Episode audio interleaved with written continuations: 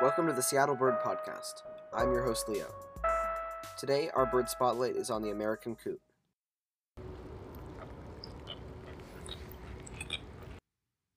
American coots are black birds, about 16 inches long, that look like ducks.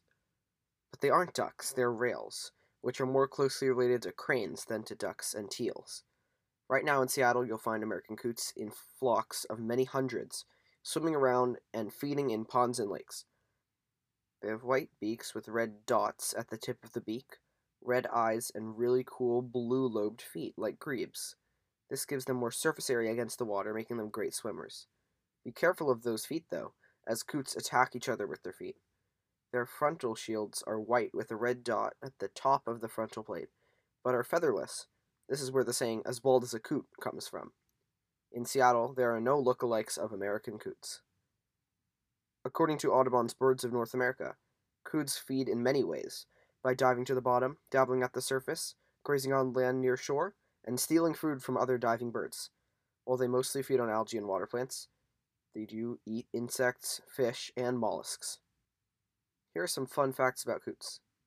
When coots take off from the water, they furiously flap their wings and run on the water before taking flight. When in large groups, this creates a raucous sight.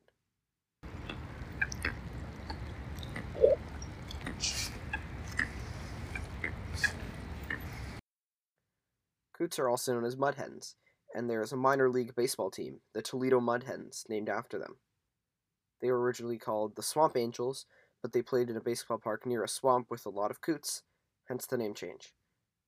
Team mascots are Muddy and Muddonna. Thanks, Wikipedia. One name for a group of coots is a raft. Unrelatedly, coot nests are almost always built over water on floating platforms with dead strands of large grasses, cattails, bulrushes, or sedges. They are around a foot in diameter, with a ramp that allows the parents and chicks to easily get in and out. Here's Felix talking about coot chicks. Young coots are adorable, with red and yellow feathers. Unlike many species, coot chicks are more vibrant than their parents. According to Jennifer Ackerman, parents preferentially feed more ornamented chicks. They hatch covered in down and can swim within six hours.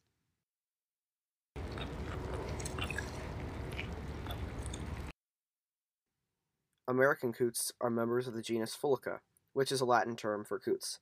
The second part of American coot's scientific name is Americana. All coots are members of Rallidae, the family of rails.